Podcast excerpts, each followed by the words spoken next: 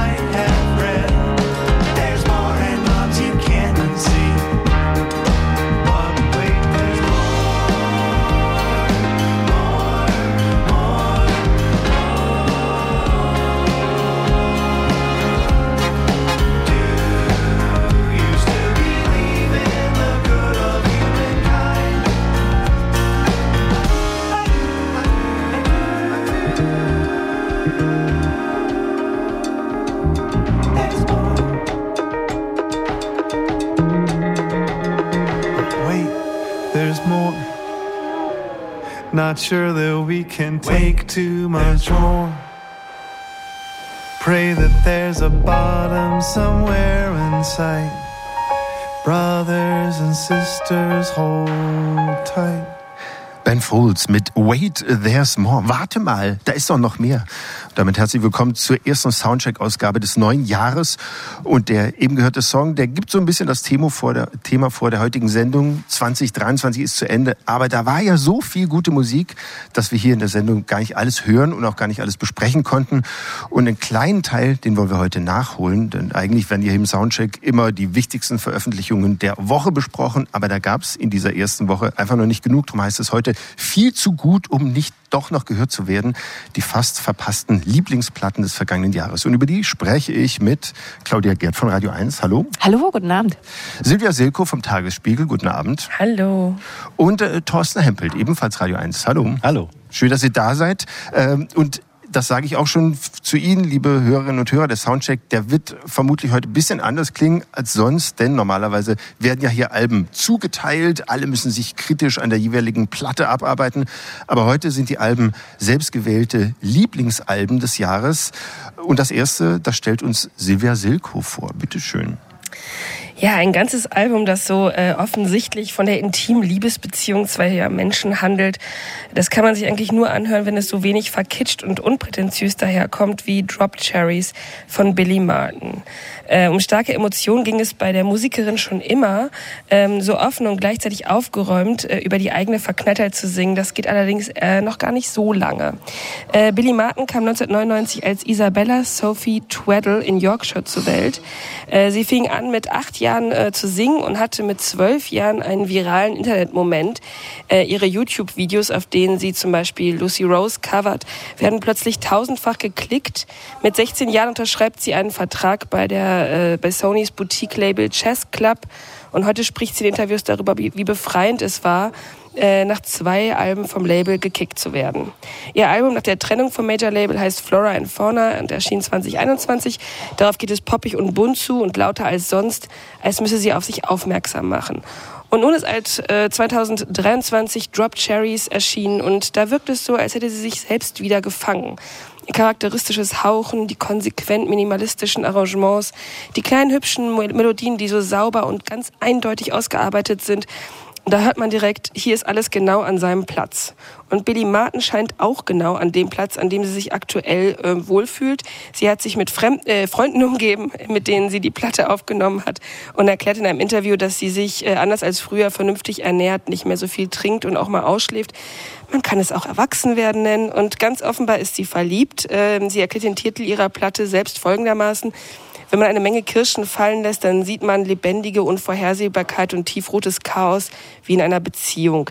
Diese fliegt sie übrigens zu Will Taylor, der wiederum beim britischen Duo Flight aktiv ist. Und die haben letztes Jahr auch ein Album rausgebracht, das durch die Mahogany Session mit Hollywood-Star Florence Pugh richtig krass bekannt geworden ist, aber das nur am Rande. Jetzt hören wir aber erstmal rein in diese blutrote, lebendige, dieses blutrote, lebendige Chaos mit dem Song God Above.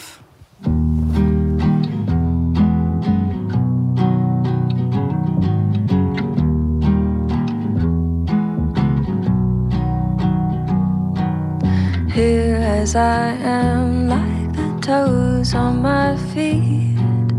Always a gamble on who they might meet. Fresh are the flowers and air that is sweet, bringing me back to you. Tell me what happened when angels once flew the sublime by a line that they drew. So keep me on route and tie wings on my shoes as I pull on through. Oh.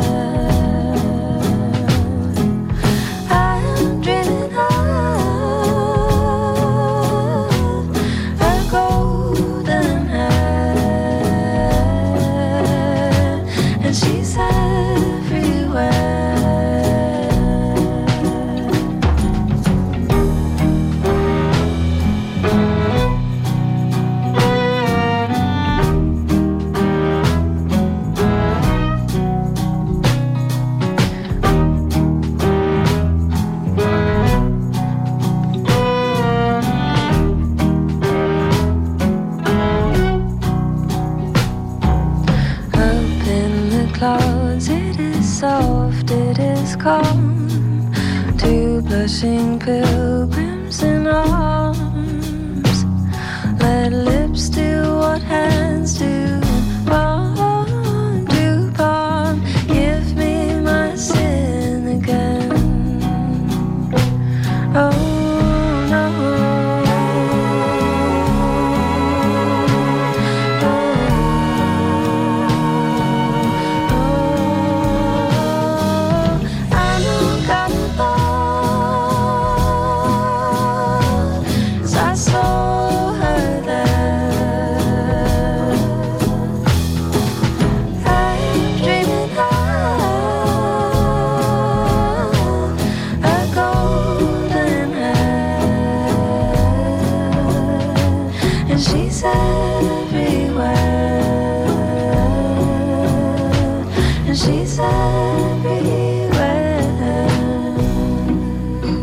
Martin mit God Above von dem Album Drop Cherries, das im April 2023 erschienen ist.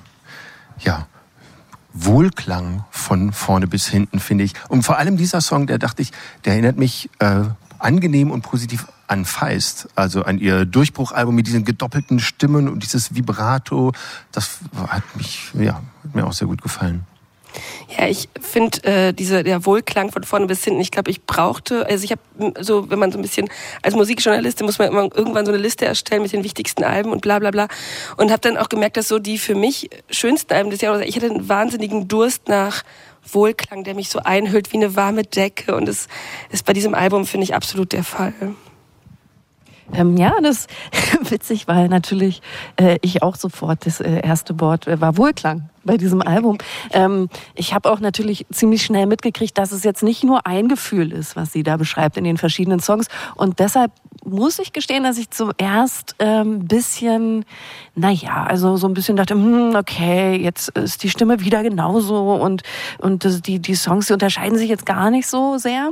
Und dann habe ich aber noch mal genau hingehört. Also es gab so mehrere Lagen und dann ist mir aufgefallen, äh, dass sie ja schon ähm, also wir müssen ja davon ausgehen, ähm, dass wir in einer Welt leben, die ja durchaus äh, wahnsinnig frei ist in Liebe und Sex. Die, die, also sowas gab es ja wahrscheinlich früher noch gar nicht, so eine Freiheit, so eine Diversität, so ein Angebot irgendwie auch. Und sie ähm, beschränkt sich wieder so auf diese romantische Liebe. Sogar, ich glaube, der Song, den wir gerade gehört haben, da hat sie sogar erzählt in einem Interview, es sollte so richtige Shakespeare-Liebe sein und so. Und da dachte ich, okay, das ist ja eigentlich schon wieder fast subversiv. Und da konnte ich nochmal neu hinhören. Das hat mir sehr, sehr gut gefallen. Ähm, ja, sind da nicht auch relativ viele religiöse Anspielungen drin? Habe ich das oder habe ich das falsch gehört? Nein, nur wenn du auch daran glaubst, dass Gott eine Frau ist. ZB. Also, und ich dachte doch erst ein äh, Konzeptalbum über die Liebe, da ist sie ja wirklich nicht die erste. Brauche ich das wirklich? Äh, mir ist dann als als eigentlich das Konzeptalbum über die Liebe hier sind mir die Magnetic Fields eingefallen mit äh, 69 Love Songs, also wo alles drin ist, die ganze Bandbreite und und das was was du äh, gesagt hast, ähm, was ja drin stecken soll, ne? Also auch das Chaos, was drin, was in einer Beziehung, in jeder Beziehung ähm, steckt das ist in der Musik nicht, steckt's nicht so richtig drin. Es ist schon sehr aufgeräumt. Ja, genau, es ist aufgeräumt, aber ich finde auch an, an Ecken und Enden, auch an den Songs, die wir teilweise noch hören, ist ähm, diese, also dieses Blutrote oder auch so diese Sehnsucht oder die Unsicherheit, die man halt auch vielleicht hat, wenn man sich jetzt einer Person hingibt, ähm, die steckt da schon drin, finde ich. Und die ähm, macht es auch dann an, also die, so dieser Zweifel, den man immer noch hat, wenn man sich hergibt. Und ähm, den arbeitet sie, finde ich, auch sehr schön aus und lässt einen dann auch so ganz nah an sich ran. Das wird dann so sehr intim und das fand ich irgendwie ganz, ganz entzückend. Und ich finde es interessant, dass du sagst, okay, äh, nochmal gehört und so, weil ähm, ich finde auch, dass das Album braucht ein bisschen, bis man dann merkt, ah ja, da steckt doch mehr drin, auch so diese kleinen Details, dass dann doch nochmal irgendwie die E-Gitarre ein bisschen zu hören ist und so. Das finde ich, äh, ist, ist ganz, wird dann doch ein bisschen spannender irgendwann. Das stimmt, die Arrangements sind schön und sehr liebevoll gemacht. Das, ja, dann hier nochmal Streicher ein bisschen und dann wird es dann nochmal ein bisschen aufgelöst. Ja. Wir hören noch ein zweites Stück äh, von Billy Martin und dem Album Drop Cherries ist I Can't Get My Head Around You.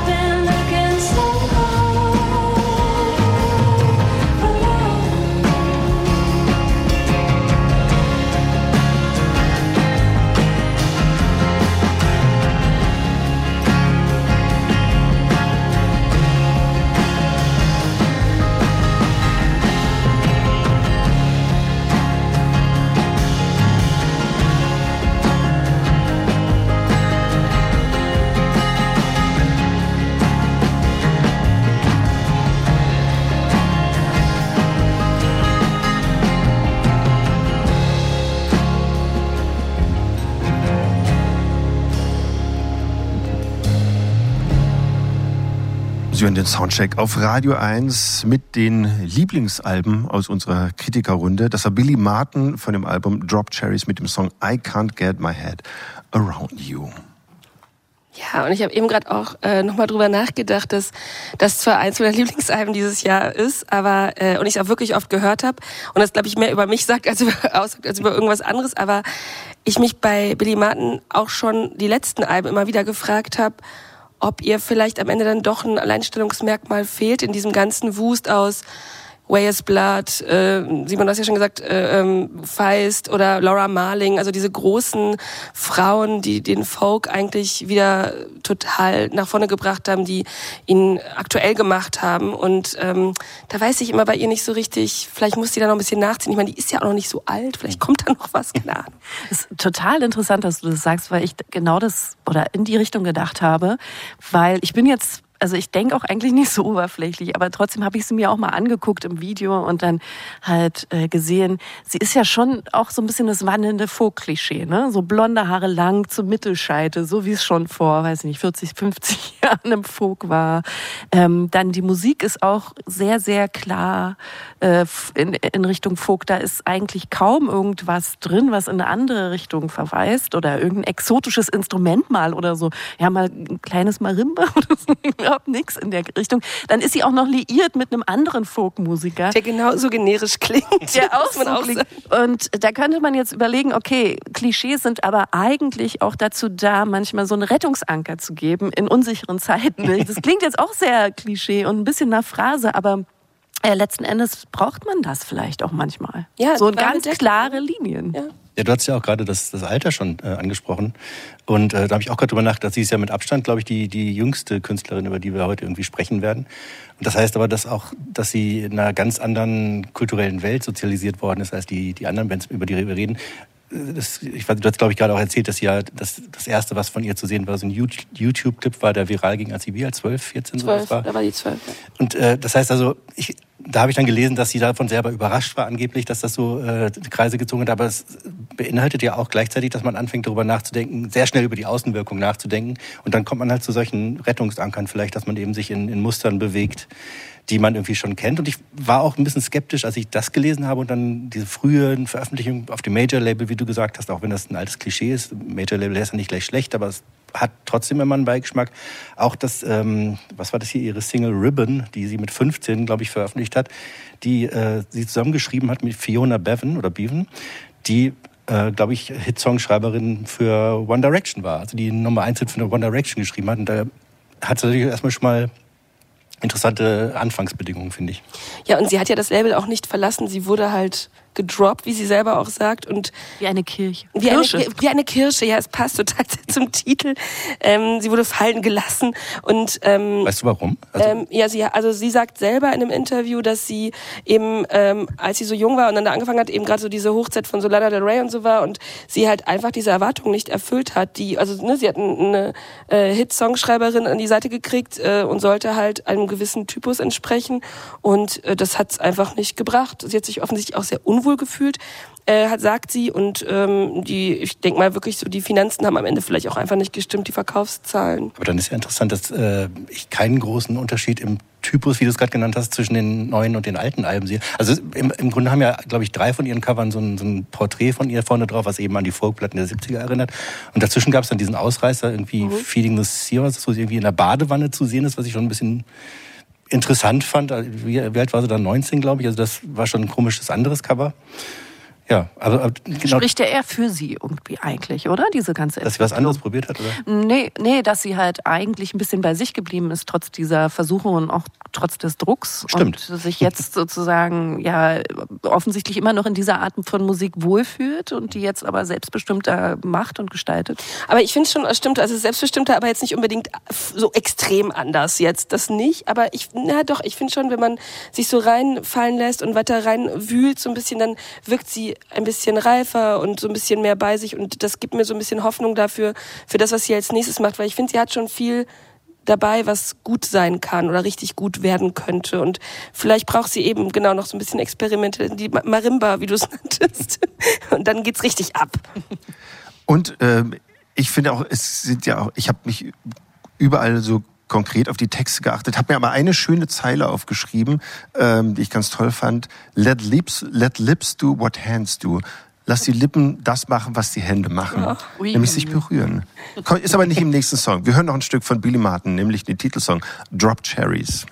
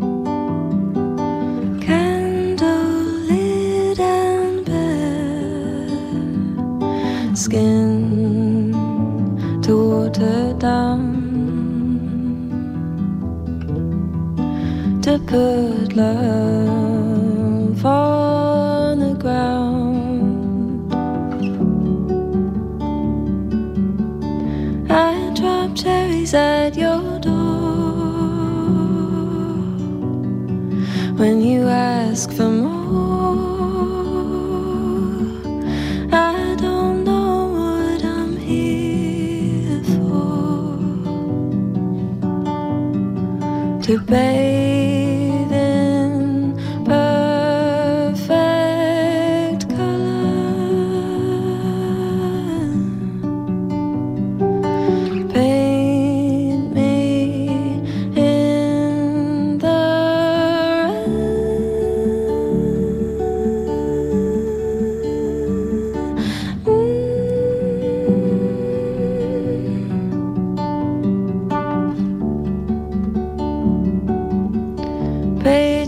Curling in the wind.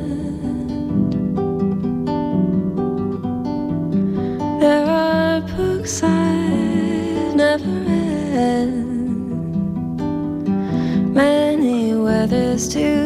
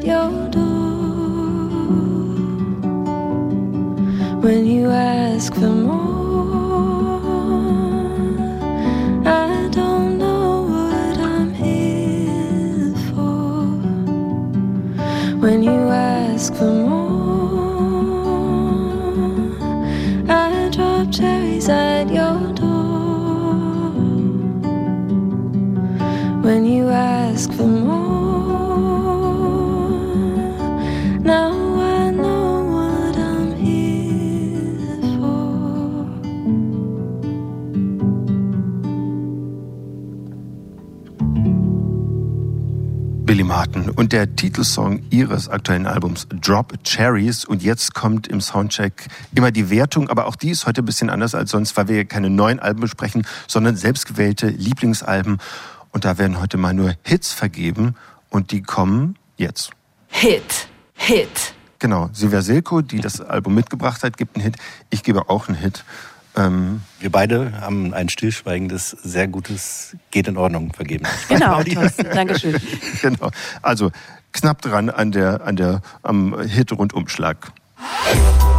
Soundcheck. Das musikalische Quartett. von Radio 1 und Tagesspiegel. Live aus dem Studio 1 im Bikini Berlin. Mein Name ist Simon Brauer und ich begleite Sie heute durch den Abend mit meinen Gästen äh, Claudia Gerd, Radio 1, Silvia Silko vom Tagesspiegel und Thorsten Hempel auch von Radio 1. Und jetzt kommt äh, mein Lieblingsalbum ähm, von einer kanadischen Band namens Moon River. Bisschen komisch geschrieben und falsch geschrieben, nämlich den River mit Doppel-I und ohne E. Und sie haben es Volume One genannt, so heißt das Debütalbum der Band. Und da war dann immer wieder gleich der Begriff Supergroup hier und da zu lesen, aber nur weil die vier Bandmitglieder eigentlich in anderen Bands spielen, die man eventuell kennen könnte. The Wooden Sky äh, zum Beispiel, so eine Indie-Folk-Band aus Kanada. Lindy Ortega, Country, Basha Bullard, bisschen folky, Singer-Songwriter, The Weather Station. Also alle vier sind keine Megastars, aber viel beschäftigte Indie-Musiker aus Toronto, die sich zwar kannten, die aber nie Zeit hatten, um mal gemeinsam Musik zu machen, bis dann diese Pandemie kam mit ihren Lockdowns und Einschränkungen. Alle Tourneen waren abgesagt und plötzlich gab es Zeit, um gemeinsam an Songs und an Ideen zu basteln.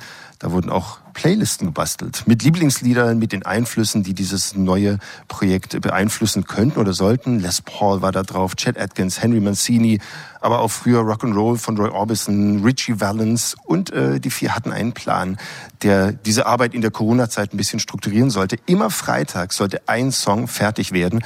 Und als die vier Musiker dann genug Songs zusammen hatten, wurde aufgenommen. Zurückgezogen auf einem Bauernhof mit alten Mikrofonen und einer alten Acht-Spur-Bandmaschine, damit die Band auf diesem Bauernhof umziehen konnte. Von der Scheune in den Keller, in die Garage und wieder zurück. Und äh, eigentlich ist das so, dass ich würde sagen, Regel Nummer eins für Musikjournalistinnen und Musikjournalisten, frag eine Band im Interview niemals, äh, wie würdet ihr eigentlich eure Musik beschreiben? Weil das ist ja unsere Aufgabe, das zu machen. Aber in diesem Fall hat die Band Moon River ungefragt selber eine Beschreibung vorgelegt. Sie nennt ihre Musik Buddy Holly meets Krautrock. Und äh, ob das zutrifft, das hören wir jetzt. Hier ist ein erster Song. Moon River mit The Hypnotist.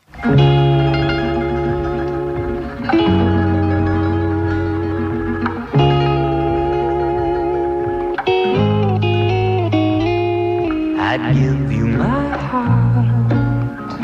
Though without it, I'd drop into the spot and leave you all alone to care for the dark. But I'm sure she'd choose you. I remember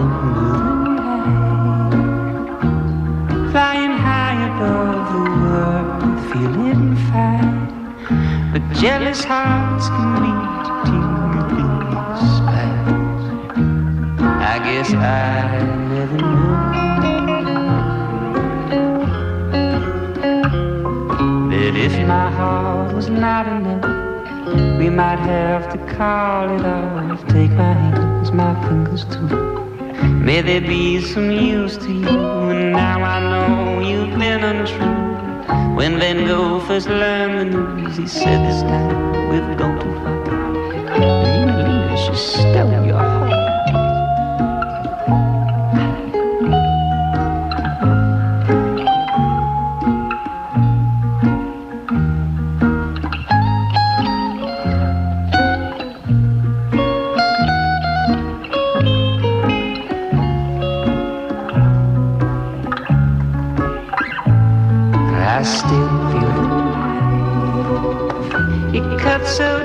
I swear it severed my mind. I left my body and went walking through time. I guess I never knew. I guess I never knew. I guess I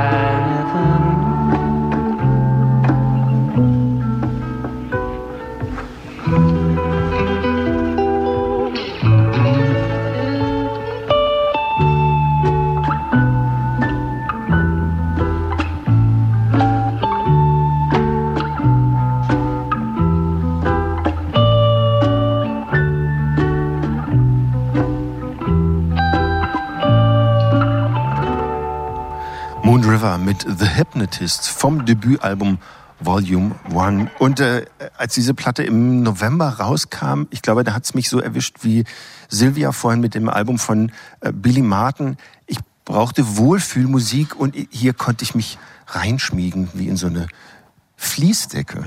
Ich bin jetzt mal ganz frech, ja. Ja. Ich wusste gar nicht, dass man aufgrund eines Songs oder auf, auf der Basis eines Songs, eines sehr alten Songs aus dem Jahr 1959, ein ganzes Album machen kann. Sleepwalk von Santo und Johnny.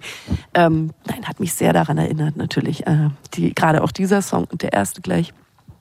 Äh, die ist digital, die erinnert doch sehr, sehr, sehr, sehr, sehr aus, also an diesen Nummer 1 Hit von 1959.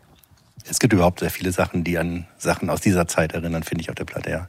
Also, um das aufzugreifen, was du davor gesagt hast, Simon, Buddy Holly, ja, aber wenn die anderen beiden Songs, die jetzt noch kommen, nicht sehr anders sind, dann sehe ich für den Krautrock-Teil ein bisschen schwarz. Oder wo hast du den, wo, wo hat ihn irgendjemand in diesem Album gesehen?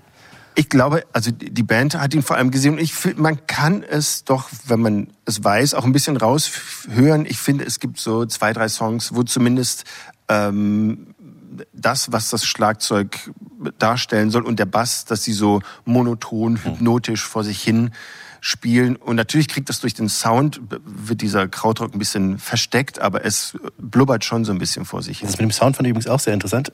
Altes Equipment, alte Mikrofone und dann stellen sie sich alle drum rum. Aber die Lieblingssongs haben sie alle in der Spotify-Playlist wahrscheinlich sich gegenseitig geschickt. Das finde ich, also das, ist so ein bisschen, das war ein bisschen flapsig gesagt, aber das ist auch ein bisschen das, was ich finde, was, was mein Kritikpunkt an dem Album eben wäre. Also das ist halt doch sehr, auch wieder ein bisschen sehr konstruiert ist aus den, aus den Vorlieben. Es hat bestimmt sehr viel Spaß gemacht, das zu spielen, aber so richtig die Comfortzone verlassen tun sie dann ja irgendwie nicht. Also wenn man jetzt mal von diesen beiden es ist ja auch die Frage, was überhaupt jetzt Krautrock äh, ist und wie, wie sich da Elemente bemerkbar machen würden. Aber ja, viel, viel Fremdes finde ich da nicht. Ja, das stimmt. Das ist äh, schon äh, eindeutig ein Liebhaberprojekt, glaube ich. Ähm, mir geht es so, als, also um auch ein bisschen meine kleinen Kritikpunkte, nachher sage ich auch noch was sehr Schönes, ähm, äh, loszuwerden. Wenn man sich die Musiker aber anhört, dann merkt man ja schon, was die drauf haben. Also da ist ja, also Klangästhet trifft's ja nicht mal, ja, das ist ja noch untertrieben.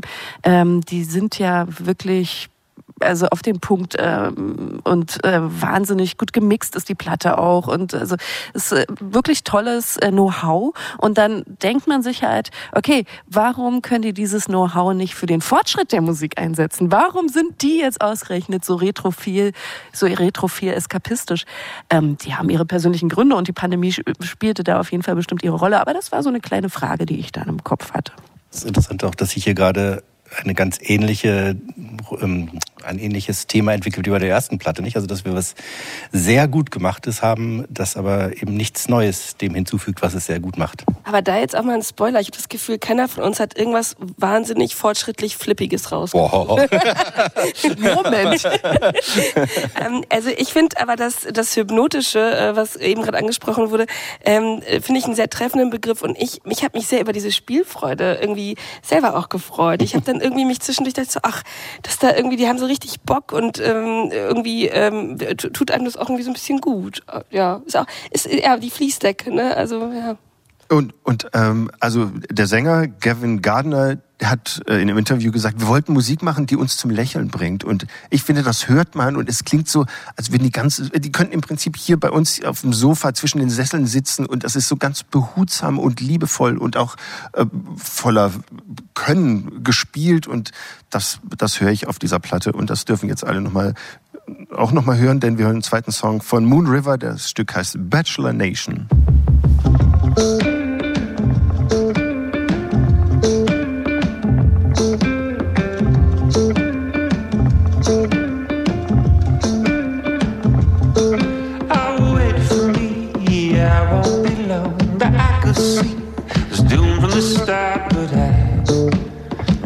So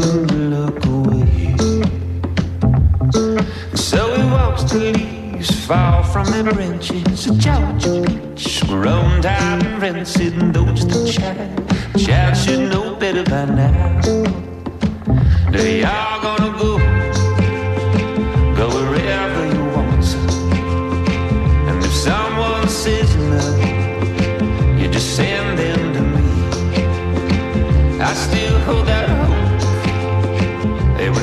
war is over. You lay down your guns, surrender to me.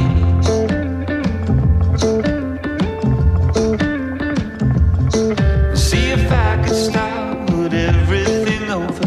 Cut my hair so no one would know me and run for the hills, straight for the hills of Maine.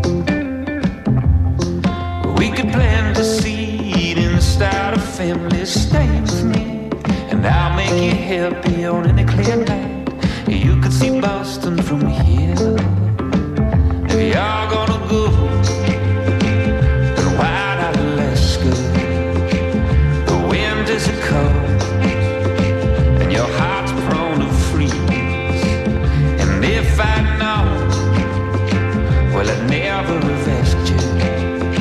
But the needs a stone, like the fish need the sea.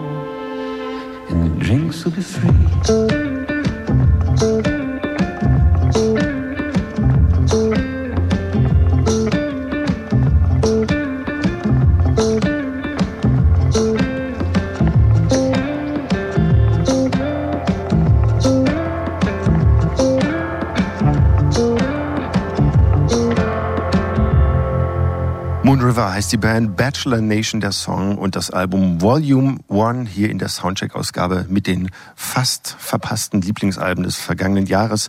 Und während die Musik lief, wurde hier diskutiert, ist das jetzt Musik befreit von allen Trends oder einem Trend, rennt, rennt ihr einen Trend hinterher, die schon, äh, der schon längst vorbei ist? Aber ihr wart noch nicht zum Punkt gekommen, oder? Doch, also ich finde ein Trend hat äh, eine defini definierte Zeit. Und wenn die Zeit vorbei ist, ist der Trend auch vorbei. Also kann man eigentlich nicht hinterherrennen, so richtig. Ja, man kann natürlich zwei Jahre später dann Retro sein. Oder wann waren diese ganzen sich um ein Mikrofon versammelnden und stampfenden und ho schreienden Das ja mindestens zehn Jahre, ja, wenn nicht Die 15. Zeit vergeht so schnell. Aber ich, Aber da würde ich die jetzt auch nicht unbedingt einordnen, Ja, oder? Nee. Hier die stampft keiner. ich schon. Aber ich wollte auch nochmal relativieren. Also es sollte wirklich nicht so hart klingen. Und ich finde auch diese, das Argument mit dem Liebhaberprojekt natürlich das, das Überzeugendste. Und das muss ein Liebhaberprojekt sein. Ich habe mal geguckt, die haben 22 Abonnenten bei YouTube. Also die machen das nicht des Geldes wegen, glaube ich. Das ist sowieso immer sehr sympathisch. Also das, äh, das, das auf jeden Fall unbenommen. Also dass man, wie du sagst, man hört äh, das Lächeln beim Spielen. Ja. Dass es sich vielleicht dann nicht auf jeden überträgt, ist dann wiederum vielleicht mein Problem. Ich würde aber, also ich habe beim Hören der Platte immer wieder gedacht, so, ich finde es jetzt gerade richtig schade, dass ich nicht irgendwie so, ein, so eine Filmemacherin bin, die dann so ein, so ein, so ein, so ein Film macht wie Patterson äh, mit, mit Adam Driver, wo am Ende, wo gar nicht viel passiert, so kleine Situationen, die so alltäglich sind und wo dann der Film zu Ende ist und man sich irgendwie denkt, ach, die Welt ist doch nicht so ein schlechter Ort. Und da würde das so der perfekte Soundtrack für sein. Gute Idee. wieder bei der, bei der Wohlfühlkuscheldecke, ne? Und, Ja. und Ja. weil wir schon so beim Visuellen sind, also ähm, äh, wenn man sich die Videos anguckt, von denen äh, alle in einem Take gedreht, da sitzen die immer auch zusammen und spielen vor sich hin. Und was mir besonders gut gefallen hat, man hört es auch, aber wenn ich es dann sehe, da wurde es mir nochmal äh, klarer, äh, kein Song hat ein normales Schlagzeug, also nicht das übliche Bum-Chak, sondern es ist, es ist irgendwie nur mit Shaker, Bongos, mit den Fingern gespielt. In einem Song äh, spielt er auf einer auf der Rückseite einer Akustikgitarre mit einem Jazzbesen, der Schlagzeuger. Äh, und, das, ich finde, das macht, gibt der ganzen Musik auch so einen besonderen Charme. Das und eben diese freut mich ja jetzt, dass du das natürlich jetzt auch zutage bringst hier als Schlagzeuger. Finde ich ja cool. Das ist mir nicht aufgefallen. Da, Super. da kommt ja lustigerweise auch wieder Buddy Holly ins Spiel, der ja bei Everyday kein Schlagzeug sondern, äh, verwendet hat, sondern als Schlagzeuger angehalten hat, auf seinen Knien den Rhythmus zu klöppeln. Mit, mit äh, Löffeln. So einfach. Ah, ja, stimmt, das hört man sogar. Und, wie geht dieser Everyday? Genau der. Ja, tatsächlich. Das hört man total. Ja, und überhaupt Nostalgie hat ja auch so einen schlechten Ruf und das stimmt ja auch gar nicht. Ne? Also es gibt ja einfach jetzt neue psychologische Forschungen, die sagen, dass Nostalgie total gut ist fürs Wohlbefinden, für die Psyche, für, das, für die Stärkung des Gruppengefühls, für die Selbstregulierung. Also von der Warte ist dieses Album dann schon auch ein bisschen Medizin. Aber das ist ja künstlich erzeugte Nostalgie, die hier passiert und nicht. Also ich glaube für die Herren nicht. Und wenn du ähm, dann oh. da einen Anklang findest an die Musik, dann aber ist Nostalgie, also gibt es natürlich entstandene Nostalgie? Also was der, also ja, natürlich. Man kann sich die Originalplatten anhören und dann so. nostalgisch werden dabei. Das meine ich. Und äh, ah. da kommen wir wieder zu dem. Äh, Ach, du bist so ein Purist. Ich bin auch nur ein Spinner. Aber was ich, jetzt kommen wir wieder zu dem, was ich vorhin meinte. Dass, äh, warum, warum soll man sich nicht die Originalplatten, sondern diese Platte anhören, wenn sie eben so wenig Neues hinzufügt? Aber ich finde natürlich solche Sachen die vielleicht Musiker dann hören, das ist nicht, klar, du hast ja irgendwie auch, glaube ich, in dem kleinen Text geschrieben, dass äh, du immer bei jedem Hördurchgang neue Sachen entdeckt hast und vielleicht habe ich einfach nicht genug Hördurchgänge gehabt. Also es passiert sicherlich sehr viel und äh, sind sehr viele Sachen ausprobiert worden, ja. Und auch bei den Aufnahmen, das, dann hört man es natürlich auch nochmal, geht uns ja bei allen Alben so, je mehr man darüber erfährt, desto weiter geht dann das Ohr nochmal auf. Also die haben das wohl in irgendeiner, in so einer, der Garage dieses Bauernhofs aufgenommen, hatten die Verstärker in den Autos und je nachdem, wie viel Hall sie haben wollte, haben sie dann die Autotüren auf und zugemacht oder die Fenster rauf und runter gekurbelt. Und auch wenn so ein ähm, Gesang eben nicht über ein normales Mikrofon kommt, sondern wenn der Gesang über einen Gitarrenverstärker kommt, dann kriegt das auch nochmal einen anderen Sound, so wie man dann denkt, ach Mensch, vielleicht hat Elvis das früher auch so gemacht. Und natürlich ist das nostalgisch, aber ich, das habe ich gebraucht in diesem Jahr. Dann ist es doch gut so. Und wir hören deshalb noch ein drittes Stück von Moon River, ähm, das heißt passenderweise No Turning Back. One, two, one, two, three.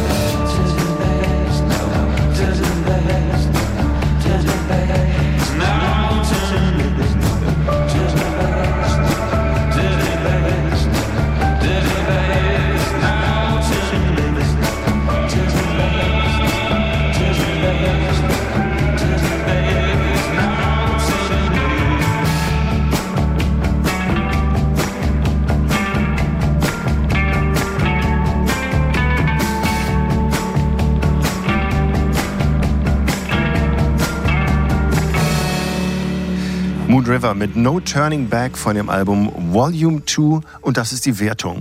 Hit, Hit. Genau, mehr gibt's nicht heute. Möchtest du es sagen, Claudi?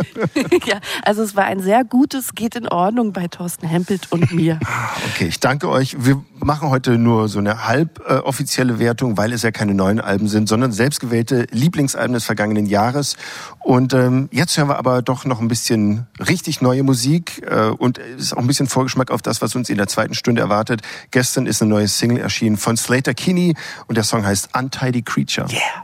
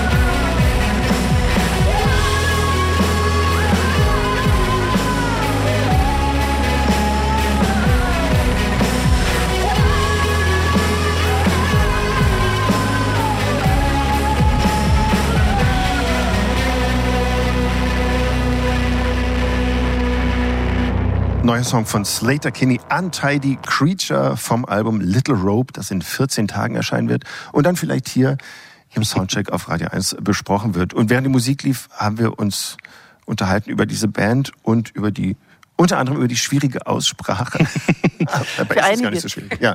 Die was? Die, Für einige. Thorsten, du weißt aber äh, am besten. ja, der schöne Satz aus dem Munde der Band ist, dass die coolen Leute sagen Slater Kinney. Genau. Und die Uncoolen sagen Sleater Kinney. Aber es ist wohl beides eigentlich okay. Ja, aber ähm, das war natürlich jetzt äh, ein ganz schöner Kontrast zu dem, was wir vorher gehört haben. Das stimmt. Jetzt gab es verzerrte Gitarren und die wird es auch in der zweiten Stunde geben, ein Stück weit, ähm, von der Band, die uns Thorsten Hempel vorstellen wird. Äh, wollen wir schon ein bisschen was verraten darüber? Oder gibt es zwischen denen und Slater Kinney irgendeine Verbindung? Ich glaube, also ich denke, dass ähm, die einen Fans von den anderen sind. Die Jüngeren sind Fans von den Slater Kinney, von den Älteren. Okay. Ähm, Bleiben Sie bei uns, bleiben Sie gespannt auf die nächste Stunde. Zwei Alben gibt's noch zu besprechen, keine neuen Alben, sondern Lieblingsalben, ähm, wie heute in der kompletten Sendung. Denn es gab ja im vergangenen Jahr so viel tolle Musik und die konnte natürlich nicht immer komplett besprochen werden hier im Soundcheck auf Radio 1. Deswegen haben wir vier unsere heimlichen oder auch gar nicht so heimlichen Lieblingsalben mitgebracht. Zumindest sind das Alben, die in keinen großen Jahrescharts auftauchen, sondern nur in unseren ganz persönlichen. Und ähm, jetzt hören wir noch ein Stück Musik bis zu den Nachrichten. Das ist auch Zukunftsmusik. Ähm, die kommt von Eki Maas. Der Name sagt Ihnen vielleicht was, wenn Sie sich für deutschsprachige Musik aus Köln interessieren. Der ist nämlich Bassist und Produzent der Band Erdmöbel. Ähm, und jetzt hat er Zeit gefunden, ein Soloalbum zu machen. Das erscheint am 19. Januar auch, heißt Soloalbum. Und der Song heißt Ausgerechnet jetzt. Wir hören uns nach den Nachrichten wieder. Bis gleich.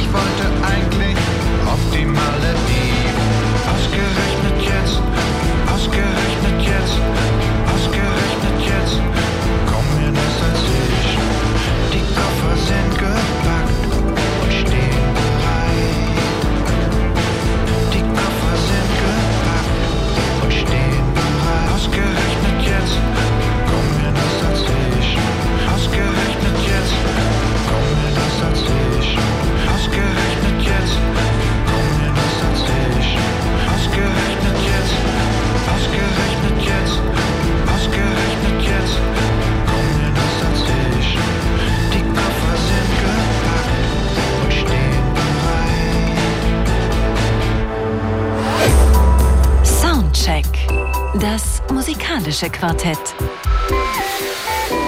Von Radio 1 und Tagesspiegel. Live aus dem Studio 1 im Bikini Berlin. Guten Abend, willkommen zur zweiten Stunde.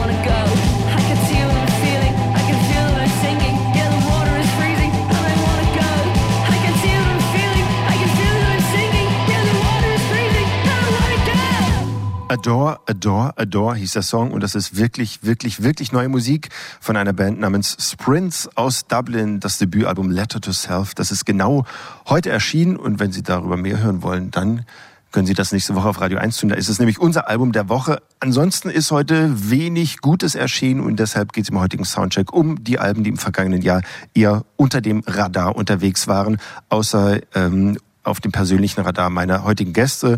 Claudia Gerd von Radio 1 ist hier, Silvia Silke vom Tagesspiegel und Thorsten Hempelt auch von Radio 1. Ich bin Simon Brauer und äh, jetzt geht's um ein Album, das uns Claudia Gerd mitgebracht hat. Genau, genau. Auch eines, was bei weitem nicht die Aufmerksamkeit ähm, erhalten hat, die es verdient hat, außer von unserer geschätzten Kollegin Elissa Hirsemann, die ja auch hier aus dem Soundcheck natürlich bekannt ist.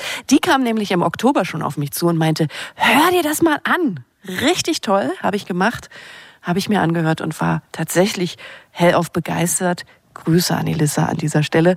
Es geht um das Album von Isabel Papst äh, mit dem mythisch-lyrischen Titel als die Stille aus der Zeit fiel. Ja, und tatsächlich fällt beim Hören nicht nur die Stille, auch die Musik und man selbst fällt aus der Zeit, finde ich. Es ist ein Album, ja, das wirklich originäre Songs hat, finde ich. Und es gibt äh, ja irgendwo in der Beschreibung, an dem Waschzettel von dem Album so die äh, Beschreibung den Satz, äh, wenn Hildegard Knef auf die einstürzenden Neubauten trifft. Und ja, und so befindet sich ja auch auf dem Album ein Hildegard Knef Coversong. Und den hören wir auch noch. Aber bei weiteren Referenzen, ja, da wird's dann auch schon ein bisschen nebulös. Und das, weil wir Kritiker und Kritikerinnen natürlich immer so ein bisschen fokussiert sind auf englischsprachige Musik. Denn die Referenzen für Papst selbst sind wohl äh, die bosnische Sängerin ähm, Jadranka Stos Stojakovic. Jadranka Stova- Stojakovic und der ähm, estnische Komponist Avo Pärt. Und ja, man kann das äh, Album aber natürlich auch völlig und vollkommen ohne Referenzen genießen. Isabel Papst kommt aus dem bayerischen Eichach ist Absolventin der Popakademie in Bochum, lebt in Köln und ist ähm, eigentlich keine wirkliche Debütantin, denn sie hat schon Alben mit ihrer Trip-Hop-Band Tired Eyes Kingdom herausgebracht. Das Album jetzt ist aber ihr erstes Soloalbum, an dem sie fünf Jahre gearbeitet hat und das kann man den Songs wie ich finde, im besten Sinne anhören. Äh, denn die, da sitzt jede Note, da ist keine Note zu viel. Sie ist eine Perfektionistin, die genau nach der Stimmfarbe und nach dem Klang sucht, die oder der zu der äh, Geschichte des Songs passt, die erzählt werden soll, zu der Atmosphäre, die transportiert werden soll. Und so hat sie dann auch äh, von den meisten Songs x Takes eingesungen. Ja, und wir waren vorhin schon dabei, wenn man viel über ein Album erfährt, dann äh, ist man auch gleich so ein bisschen mehr begeistert. Und so war das wohl bei Isabel Papst so, dass sie äh, wirklich fast bis zu 80 Takes manchmal von einem Song aufgenommen hat, nur um die richtige Haltung ihrer, ihres Kopfes beim Singen herauszufinden damit die Stimme einen bestimmten Klang kriegt. Also den Song, äh, den, den, den, den Kopf ein bisschen nach hinten ge gebogen und so weiter. Also so irre, sehr, sehr experimentell, körperlich experimentell. Und äh, bis sie dann halt den Ton getroffen hat, der ihr vor dem geistigen Ohr schwebte. Ein Ansatz, den ich auch durchaus als intuitiv verstehe, um, der dann auch vielleicht zu ihrer anderen Leidenschaft neben der Musik zum Apnoe-Tauchen passt. Als Kind in Kroatien am Meer aufgewachsen, hat sie das lange Unterwasserbleiben ohne Drucklufttauchflasche ganz intuitiv gelernt, denn als Erwachsene hat sie das dann intensiviert und äh, sie findet eben, dass das dieses Tauchen, diese Art von Tauchen vergleichbar ist mit ihrer Musik. Man, also beim Tauchen ist man ja auch in einer anderen Welt, die Klänge sind gedämpft, äh, sie schleichen sich an und äh, man hört vor allem den eigenen Körper und ist mit den auf die eigenen Gedanken zurückgeworfen, in ein inneres Gespräch vertieft, so wie beim folgenden Song vom Spaß.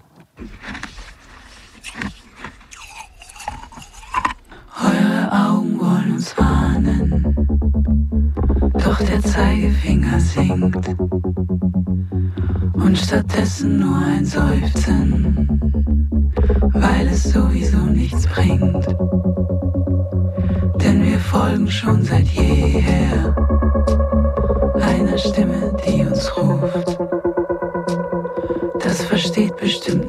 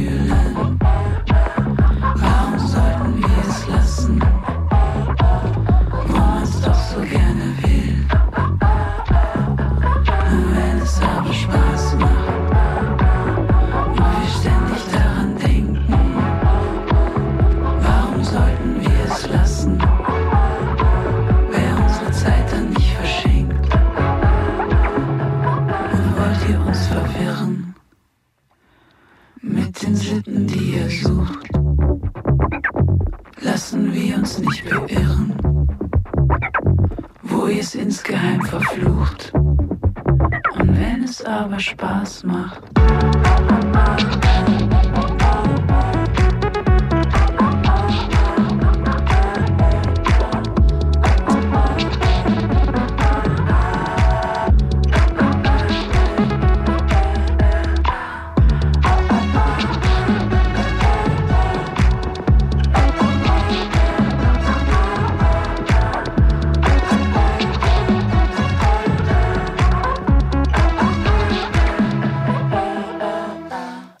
Stille aus der Zeit fiel. So heißt das Album von Isabel Papst und davon haben wir gehört vom Spaß. Und äh, das ist einer der wenigen Songs, wo ich auch wirklich den Spaß raushöre. Das andere ist schon, also so äh, nach außen gekehrt, das andere ist schon sehr Intro, alles.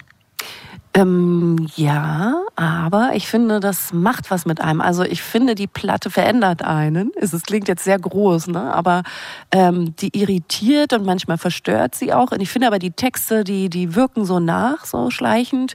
Und ich finde, man ist nicht so richtig dieselbe, wenn man die Platte wieder ausmacht. Und das finde ich schon mal sehr, sehr gut.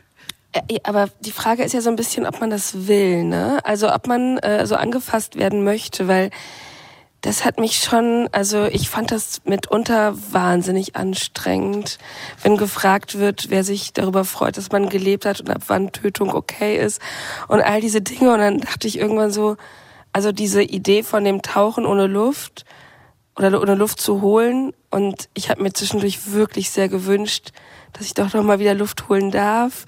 Und es ging dann ja nicht, weil man ja weiterhören muss. Also wenn man es mal durchzieht, boah, das war schon anstrengend zwischendurch. Ich merke, wir haben den Bereich des Wohlfühlens verlassen. Ja, das ist richtig. Das war's.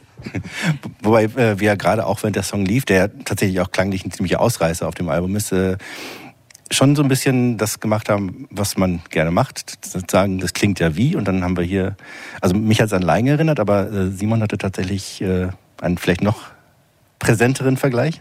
Ein bisschen pro, noch prominenter als Lang. Nämlich, ich musste an äh, Billie Eilish und ihren Hit Bad Guy denken, der eben auch so minimalistisch ist, diesen Four to the Floor Beat hat und die Chöre. Und ähm, vielleicht war das auch ein Grund. Also ich finde ja das ganze Album auf, äh, auf jeden Fall hörenswert, aber der fällt eben so ein bisschen raus, der Song. Das stimmt, ja, das gebe ich auch. Äh, Finde ich auch. Und ähm, ja, mit dem Minimalistischen sprichst du auch was an, was ich äh, an der Platte ähm, jetzt wiederum verstehe, was Sil Silvia vielleicht meint mit dem Luftholen. Ähm, denn ich finde, dass das klingt so bei dem Album so, als hätte sie sich immer mehr reduziert sogar. Vielleicht als gäbe es in den Songs sogar oder gab es vielleicht bei den ersten Demos noch viel mehr Klänge und Töne und Instrumente. Und sie hat sich immer mehr reduziert. So, so, so stelle ich es mir vor, weil sie nach so einem bestimmten Klang und nach was äh, Bleibenden gesucht hat. Und ähm, das ist ja, das hat ja mit ganz viel mit Mut zu tun. Ne?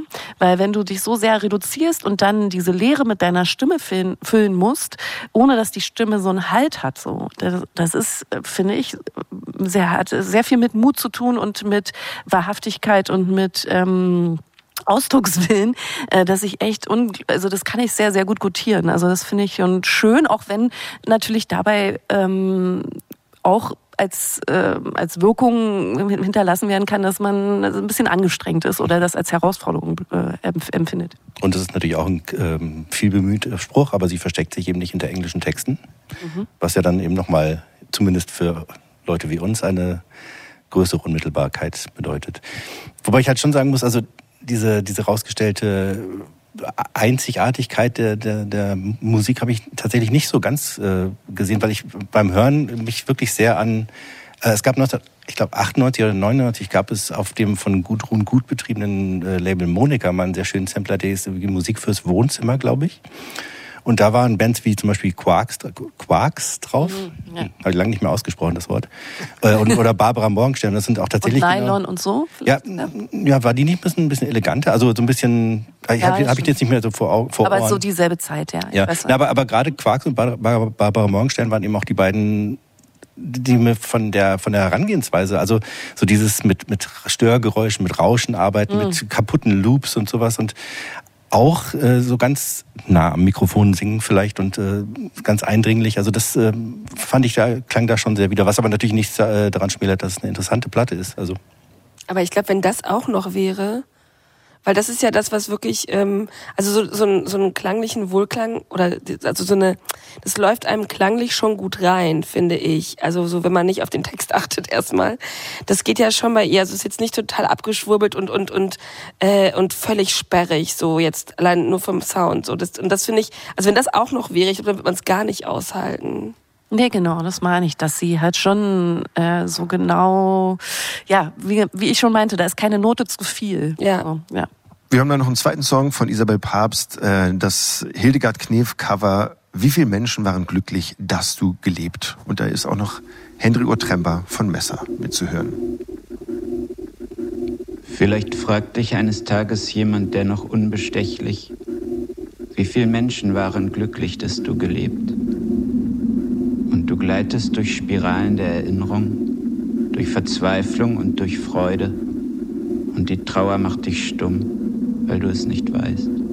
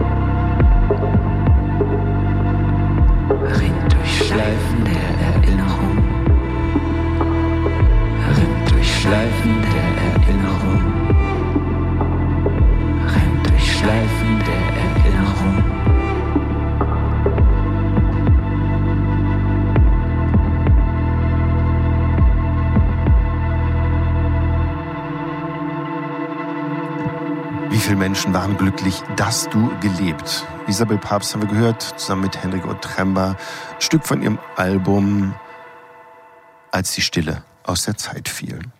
Übrigens ein Titel, den ich auf den ersten Blick prätentiös fand, aber je mehr ich darüber nachgedacht habe, immer desto besser fand ich ihn. Ja.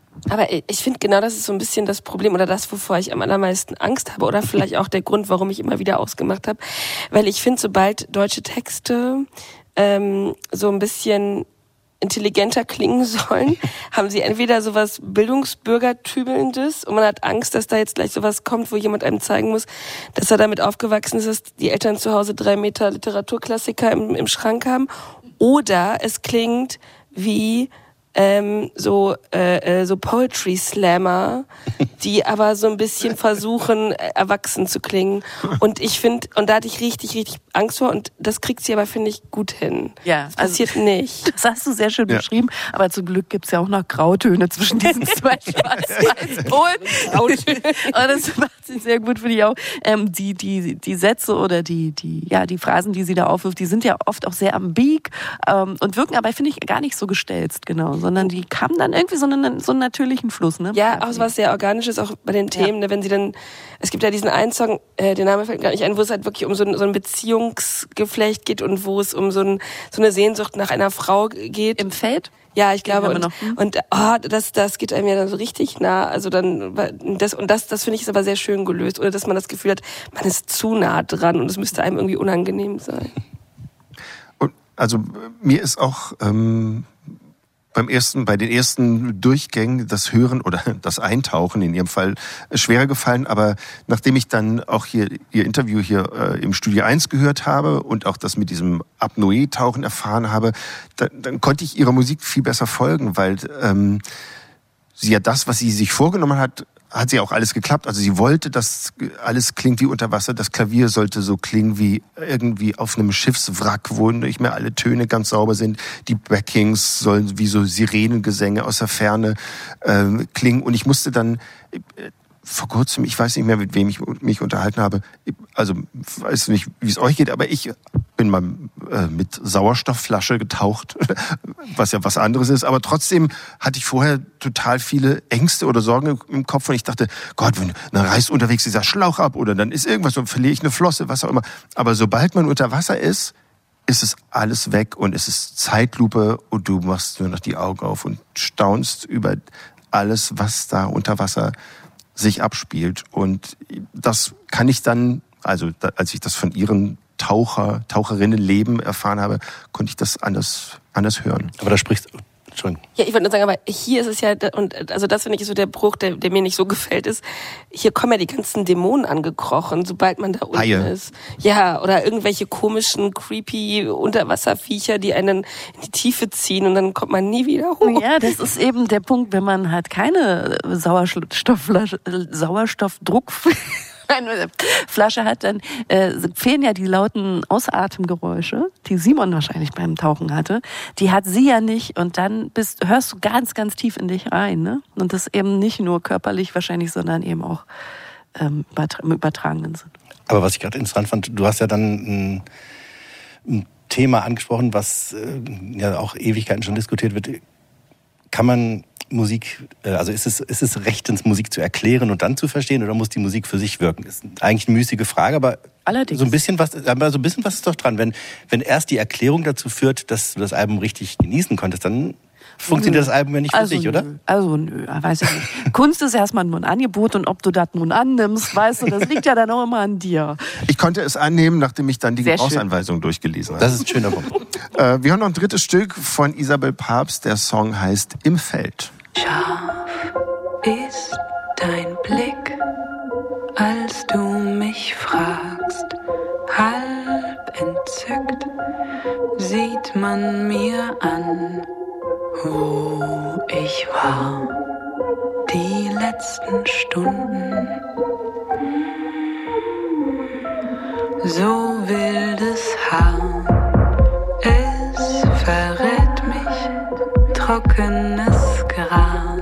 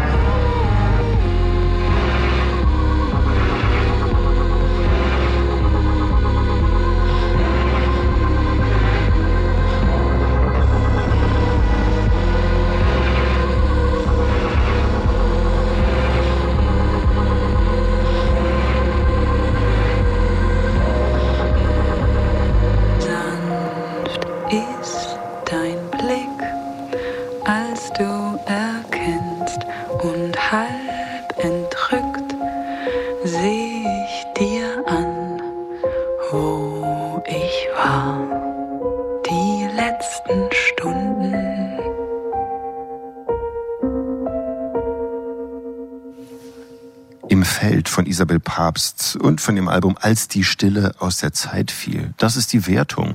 Radio 1. Das ist die beste Wertung. Genau. die es gibt.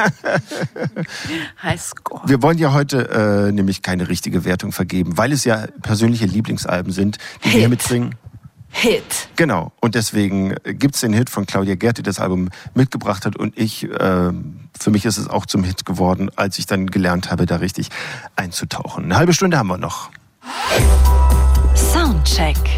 Das musikalische Quartett. Von Radio 1 und Tagesspiegel. Live aus dem Studio 1 im Bikini Berlin. Und diese letzte halbe Stunde, die verbringen wir mit dem Album, das uns Thorsten Hempel mitgebracht hat. Ja, und das tatsächlich ein kleiner Bruch ist. Also ich meine, gut, die drei Platten, die wir bis jetzt gehört haben, waren ja schon relativ unterschiedlich, aber sie waren alle relativ leise oder ruhig und jetzt wird's krachig. Und äh, der andere Unterschied ist, dass ähm, im Gegensatz zu, wenn ich das richtig verstanden habe, den drei Platten, die euch eher zufällig begegnet sind und euch im richtigen Moment abgeholt haben, das Album, äh, um das es jetzt geht, eins ist, auf das ich sehr sehnsüchtig gewartet habe, weil ich die, äh, großer Fan der Band bin. Und jetzt wird's also persönlich sozusagen. Ähm, seit sich Fugazi, seit Fugazi vor 22 Jahren eine unbefristete Pause angekündigt ha- gekündigt haben, die bis heute andauert, hat mich im Grunde keine Auflösung einer Band mehr mitgenommen als die der Screaming Females, die übrigens auch mit Fugazi noch einiges gemeinsam haben, aber ähm, die ich auch, wenn ich schon, wie schon an verschiedenen anderer Stelle gesagt habe, für eine der besten, wenn nicht vielleicht sogar die beste Rockband der Gegenwart halte. Kann man wohl noch so sagen. Es gibt sie ja erst seit ein paar Wochen nicht mehr. Die haben angefangen als Schulband in New Brunswick, New Jersey und ähm, haben ihre musikalische So- Sozialisation in der dortigen Punk-Szene erfahren. Also DIY war das Gebot. Viele Konzerte fanden in den Kellern von Freunden statt und die ersten Platten, das waren ziemlich rumpelige Angelegenheiten. Aber schon auf denen war zu hören, was die Band besonders macht, nämlich oder machte, nämlich Marissa Paternoster. Das äh, die Rhythmusabteilung der Band King Mike am Bass und Jared Doherty am Schlagzeug, die hat sich über die Jahre zu einer eingespielten, druckvollen Macht entwickelt. Aber vor allem die Stimme und das Gitarrenspiel von Marissa Paternoster waren die großen Alleinstellungsmerkmale. Und damit meine ich gar nicht mal unbedingt die Gitarrensolos. Ich sage absichtlich nicht Soli, weil um sie von dem zu unterscheiden, was Leute wie irgendwie Malmsteen oder so machen, wo es um Virtuosität und Technik geht. Also diese Solos sind beeindruckend, aber richtig spannend finde ich vor allen Dingen, was sie spielt, wenn sie nicht soliert, nämlich so die, die Rhythmusgitarren, die, die kleinen Licks, die kleinen originellen Kleinigkeiten, die oft so einen interessanten Kontrast zu ihrem Gesang erzeugen. Und apropos Gesang, es ist also fast schon ein bisschen unverschämt, finde ich, dass sie nicht nur fantastisch Gitarre spielt, sondern auch so eine tolle und wirklich sehr besondere Stimme hat, die sie in den Anfangstagen auch des Öfteren für wirklich markerschütternde Schreie eingesetzt hat. Das hat so ein bisschen zurückgegangen. Im Laufe der Jahre haben sie dann auch den Sound auf Platte immer mehr verfeinert. Die Produktion wurde also hier fehlt mir jetzt so ein bisschen das richtige Wort. Also glatter, professioneller klingt alles ziemlich negativ, aber der, der fette Sound, den sie jetzt äh, seit Rose Mountain, also seit 2015 ungefähr hatten, der passt tatsächlich fantastisch zur Musik. Und auch haben sie dann immer mehr angefangen, immer mehr kleine schöne Details einzubauen, so zweite Stimmen, Keyboards, die die Songs bereichert haben, aber live nicht unbedingt nötig waren, damit sie funktionieren. Und sowas gefällt mir eigentlich immer, wenn die Produktion liebevoll ist. Das habe ich ja auch schon, glaube ich, bei anderen Platten heute Abend gesagt. Jedenfalls trotz fettem Sound waren sie bis zum Schluss diesem Punk-Ethos verhaftet, äh, waren auf einem kleinen Indie-Label, haben günstige Ticketpreise und eben auch völlige künstlerische Freiheit äh, für sich beansprucht. Und nebenbei bemerkt sind dann auch einige der Schlüsselfiguren vorangegangener Generation große Fans, also Ian Mackay von erwähnten Fugazi, Steve Albini von Shellac oder auch Jay Maskis, die Breeders und Shirley Manson von Garbage schwärmen alle in den höchsten Tönen. Aber vielleicht lag es auch in diesem Ethos, dass sie nicht äh, viel bekannter sind, denn das Label Don Giovanni Records hatte, soweit ich weiß, keinen Vertrieb in Deutschland. Die Platten waren also nicht ganz leicht zu kriegen, wenn man denn nicht äh, aufs Internet ausweicht. Ähm, vielleicht ist die Musik, diese Art von Musik auch schon einfach länger nicht wirklich mehr cool. Also vielleicht wären sie in der Grunge-Zeit oder in der Pop-Punk-Zeit der 90er besser aufgehoben gewesen. Ähm, also bei den Konzerten, die ich so in den letzten zehn Jahren gesehen habe, stagnierte die Publikumsgröße eigentlich immer so bei 150 bis 200 Leuten. Aber trotzdem haben sie halt unermüdlich weitergemacht, 18 Jahre lang, bis sie eben nicht mehr wollten. Und auf jeden Fall fände ich es auch schade, wenn nicht mehr, mehr, nicht mehr Menschen ihre letzte Platte hören würden. Denn das ist vielleicht nicht ihre beste, hat aber eigentlich alles, was die Band toll gemacht hat. Und als erstes Beispiel dafür habe ich den Song Ornament ausgewählt. Das fängt also wie so ein Brecher, so ein hoch, hart rockender Kracher an, entfaltet sich aber im Verlauf immer mehr und dann kommen so ganz viele liebevolle Details und andere Facetten und Elemente und Ebenen zum Vorschein.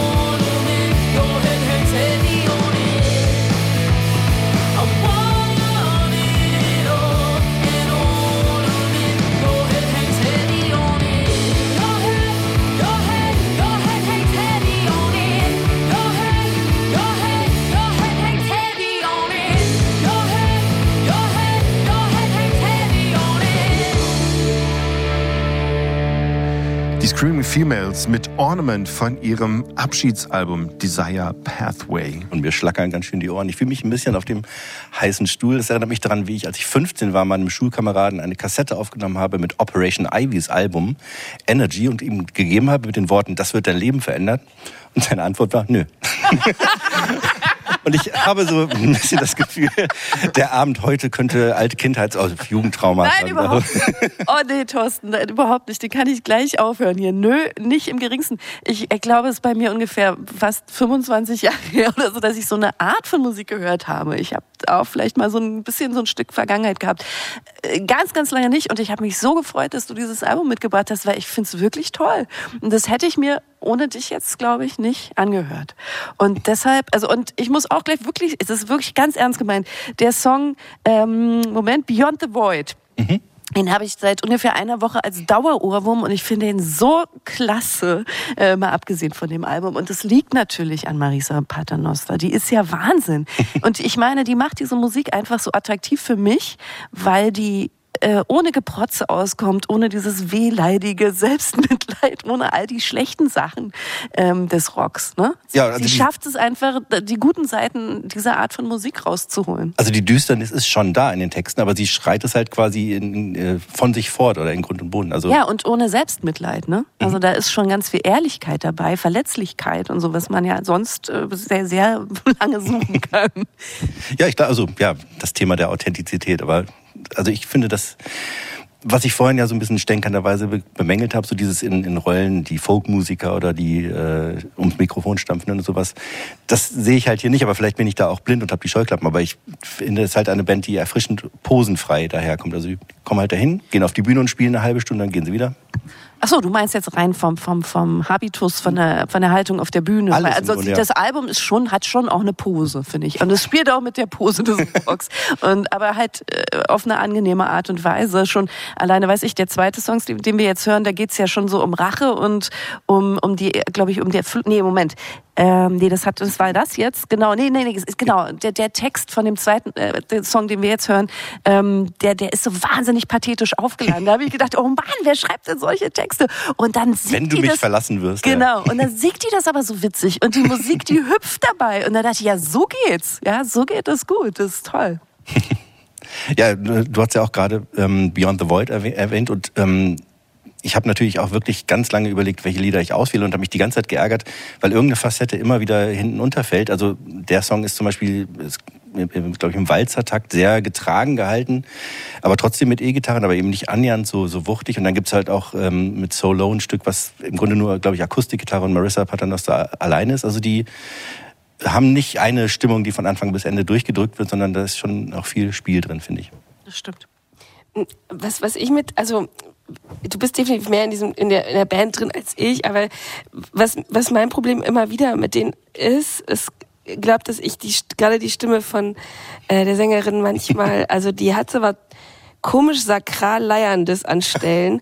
Und da hat das so was komisch Gothic-mäßiges und dann höre ich da irgendwie immer Evanescence raus, die das dann irgendwann übernommen und ganz fürchterlich aufgepop, also so, so popmäßig aufgeladen haben und das war für fürchterlich unerträglich. Und deswegen geht's mir halt so, dass das, für mich ist das immer, also die paar, äh, paar Alben, die ich kenne, sind, waren immer ähm, richtig gute Songs für gute Playlisten. Aber ich kann die Alben nicht ganz hören. Und äh, ich würde ganz gern von dir wissen, warum du meinst, dass es nicht das beste Album ist. Einfach aus Fan- Fanperspektive, dass auf dem davor und also den dreien davor im Grunde bessere Songs waren oder Songs waren, die mich einfach mehr gepackt haben. Aber das ist natürlich völlig. Aber findest du nicht auch, dass da so ein bisschen der Glitch fehlt? Also irgendwie, ich habe so das Gefühl, da ist so wenig Störung drin. Ja, das stimmt. Also äh, das war ja das, was ich mit dem mit dem fetten Sound meinte oder vielleicht dem glatteren. Ah, ja. Also wenn man das hören möchte, kann man ja wirklich die die alten, die ersten Platten hören, die halt wirklich sehr, sehr rumpelig sind und, und äh, ja auch einfach aus völliger Unerfahrenheit einfach aufgenommen worden sind. Also die wussten nicht, dass es sowas wie Overdubs gibt. Die dachten, die müssen sich da ins Studio stellen, das alles halt halt live machen und ab dem ersten Take und so. Und dementsprechend holprig ist das alles. Also das, das gibt's schon. Ich denke, ich finde, dass die Platten einfach der, die, dass der schlüssige Endpunkt einer, einer logischen Entwicklung sind. Also für mich. Ja, eben, die sind ja auch immer besser geworden, Ja. weil die machen das ja jetzt irgendwie seit 18 Jahren oder so, ne? Aber was mir auch gefällt, ist, dass sie ja eigentlich wieder dahin zurückgehen, ne? dass wir eben sagen, wir also natürlich nicht konsequent und du- durchweg, aber ähm, dass es nicht eben nicht überproduziert ist, dass man nicht irgendwie die Gitarren doppelt und dreifach spielt und die Rhythmusgitarre durchspielt, sondern sie spielen es so, wie sie es fast live auf die Bühne bringen. Also wenn Gitarrensolo ist, dann ist nur in seltenen Fällen eine zweite Gitarre, die im Hintergrund eben noch mitschrammelt, sondern es ist die Solo-Gitarre plus Bass plus Schlagzeug, ist das Solo vorbei, dann wechselt sie zu den Riffs, also ist schön minimalistisch und du hast immer das Gefühl, okay, das sind drei Leute, die hier zusammen spielen. Wobei es bei einigen Stücken auf dem Album schon. Äh, Ja, ja, ja. Aber das sind ja wirklich sehr dezent eingesetzte Ja, Sachen. Wie genau. ich vorhin halt schon meinte, die Songs funktionieren genauso auch live. Ja. Aber man kann halt, hat noch den kleinen Bonus, wenn man sie zu, zu Hause hört, ja. Wir hören mal noch ein zweites Stück von den Screaming Females. Hier ist Morning Dove.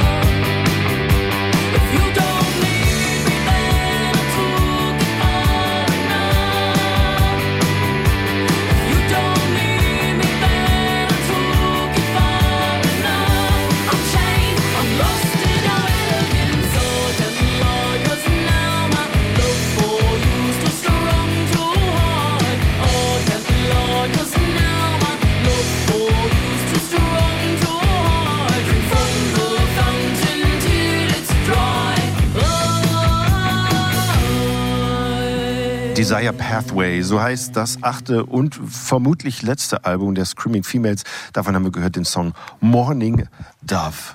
Und äh, ich bin ganz froh, Thorsten, dass du die, ja eher die, die nicht, also wie sage ich's?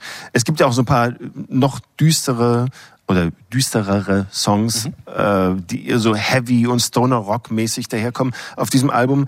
Und ich bin froh, dass du die ausgesucht hast, also den jetzt und der davor, der auch so ein Jay Mascis, Dinosaur Junior Gitarrenintro hatte. Da geht mir auch sofort das Herz auf und dann ähm, ist es mir sehr leicht gefallen, auch dieses Album ins Herz zu schließen. Wir haben auch tatsächlich aber gerade, Silvia und ich haben das äh, nochmal lokalisiert, was äh, du an der Stimme bemängelt hast. Und das ist tatsächlich, das ist das kleine Fitzelchen, das mich manchmal auch stört, dass sie, dass äh, beim, beim Ende von Phrasen manchmal so ein, ein leicht meckern, meckerndes Tremolo entsteht. Und das finde ich ein bisschen unnötig. Ansonsten habe ich Da kann ich nur den Kopf schütteln. Ich mag, ich finde Menschen manchmal ein bisschen fies, die so, die kleinen Lichter blinken aber nicht. Nein, Moment. Irgendwie, ich, ich fühle mich fehlinterpretiert. Aha. Und das im öffentlich-rechtlichen Rundfunk. Und ich weiß nicht, wie ich mich da rausreden soll, was natürlich überhaupt nicht der Fall ist. Ich liebe diese Band über alles. Aber warum, warum sind die nicht größer geworden? Ich, ja, wie, gesagt, ich habe keine Ahnung. Ich, Zu sympathisch. Ja? Zu sympathisch, zu sehr bei sich. Aber vielleicht ist es auch einfach nicht die, die coole Musik der Zeit. Ich weiß es nicht. Vielleicht ist es das. Also, Aber ist, also die Gitarren kommen doch angeblich zurück. Es gibt äh, äh, Bands, die, also keine Ahnung, Olivia Rodrigo mit ihren krassen Gitarren irgendwie und es, es geht ja alles wieder so richtig. Also ja gut, Funpunk ist das natürlich jetzt hier gerade nicht, klar, aber ähm, ich würde eigentlich auch denken, dass irgendwo ähm, zwischen Olivia Rodrigo und all dem, was jetzt so krass Indie ist, irgendwo Platz für diese Band auch wäre. Hätte ich jetzt auch erwartet, ja. Also die haben schon eine ziemlich loyale und auch, äh, wie, weiß nicht, wie man das nennt, äh, devote Fanschar. Nee, das ist ein blödes Wort. Aber also auf eine finde wirklich sehr, sehr hartnäckige Fanschar. Treu, da, genau. Aber ähm, und eifrige und so. Aber aber es ist äh, vielleicht immer einfach eine, eine relativ kleine. Also ich, ich Ja, ich weiß nicht, die haben ja schon immer noch diesen Do-it-yourself-Habitus oder die, die, die, die Haltung, die haben sie ja noch, auch wenn sie nicht mehr so klingen, äh, also die Ja, aber sie Alben. Aber der, sie, sie, ich glaube, sie machen immer noch die Cover selber, sie machen den Genau. Merch selber und so. Das ist ja schon irgendwie eine Haltung, die sich transportiert und die vielleicht so einem Mainstream einfach entgegensteht. Nee, genau, Also- genauso ist. Marissa malt die Cover, Mike druckt die T-Shirts und ähm, die finanzieren die Platten mit den Tourerlösen sozusagen. genau. Also das ist schon alles bis zum Schluss die Arbeit. Und vielleicht ist das ja der gesundeste Weg. Ich weiß nicht. Ich habe da äh, neulich drüber nachgedacht. Neulich ist gut, ist schon wieder ein bisschen her, aber ähm, als es um diesen Hype nochmal ging äh, in der Wiener Musikszene, die ja eigentlich so ein bisschen von Nino aus Wien äh, losgetreten wurde. Und der hat sich ganz bewusst dagegen entschieden, gegen diesen Mainstream. So, der hat gesagt, ach, da bin ich viel zu faul zu. So. Und ich glaube, manchmal äh, ist der der glücklichste von allen. das könnte hier auch gut passen. Und ich, ich, glaube, ich glaube auch nicht, dass sie unglücklich damit waren. Ich glaube, dass die Band sich wirklich über die Jahre getragen hat und dass das nicht der Grund war, warum sie aufgehört haben. Also warum, wir hatten ja kurz vorhin drüber gesprochen, während des Songs, dass das Statement relativ knapp war. Also sie hatten kurz vorher eine Tour aus familiären Notfallgründen irgendwie abgesagt und dann kam eine relativ sang- und klanglose Auflösung. Aber ich denke, dass sie auf dem Level, auf dem sie operiert haben, dass, dass, dass sie das schon gut fanden. Und das, ehrlich gesagt, finde ich das auch super erstrebenswert. Du bist nicht irgendwie so berühmt, dass du nicht mehr die Straße lang gehen kannst, Genau. kannst aber deinen Lebensunterhalt bestreiten mit dem, was du liebst. Ich weiß auch gar nicht, ob das wirklich stimmt. Dass, also ich habe dann, hat ja schon öfter diese YouTube-Klickzahlen zitiert und da sind Songs von denen, die so eine Viertelmillion Klicks haben. Also ganz wenig Leute haben sich das nicht angehört. Nicht nur das Taylor Swift-Cover, das sie ja irgendwie so ein bisschen als Freak-Hit viral gehen ließ von Shake It Off, sondern auch eigene Songs. Vielleicht ist das auch nur meine subjektive Wahrnehmung, dass sie halt wirklich auch dieses Jahr in keiner besten Liste aufgetaucht sind, außer meiner, die ich irgendwo gesehen habe. Vielleicht hatten sie auch einfach nie wieder so einen guten Support wie hier in Berlin 2010. Im Bang Bang Club. Na gut, jetzt müssen, dann müssen wir es doch kurz sagen. Ähm, die die, die äh, Liebe zu dieser Band ist entstanden im Jahr 2010, Genau. als ähm, Thorsten Hempelt und ich eine gemeinsame Band hatten, die das allererste Berlin-Konzert der Screaming Females vor, sagen wir mal, 17, vielleicht waren es 27 zahlenden Zuschauern eröffnen durften. Und ja, ab dem Moment war ich äh, Fan. ja, Wie, wie hieß die Band nochmal, die ihr hattet? unsere Ja. The Dufresnes. Ach, The Frames. Ja. Ja. Wir haben uns, wir, wir haben kei- leider keine 18 Jahre durchgehalten. Aber man weiß ja nie, was so alles kommt. Jetzt kommt jedenfalls noch ein dritter Song von den Screaming Females, der heißt Titan.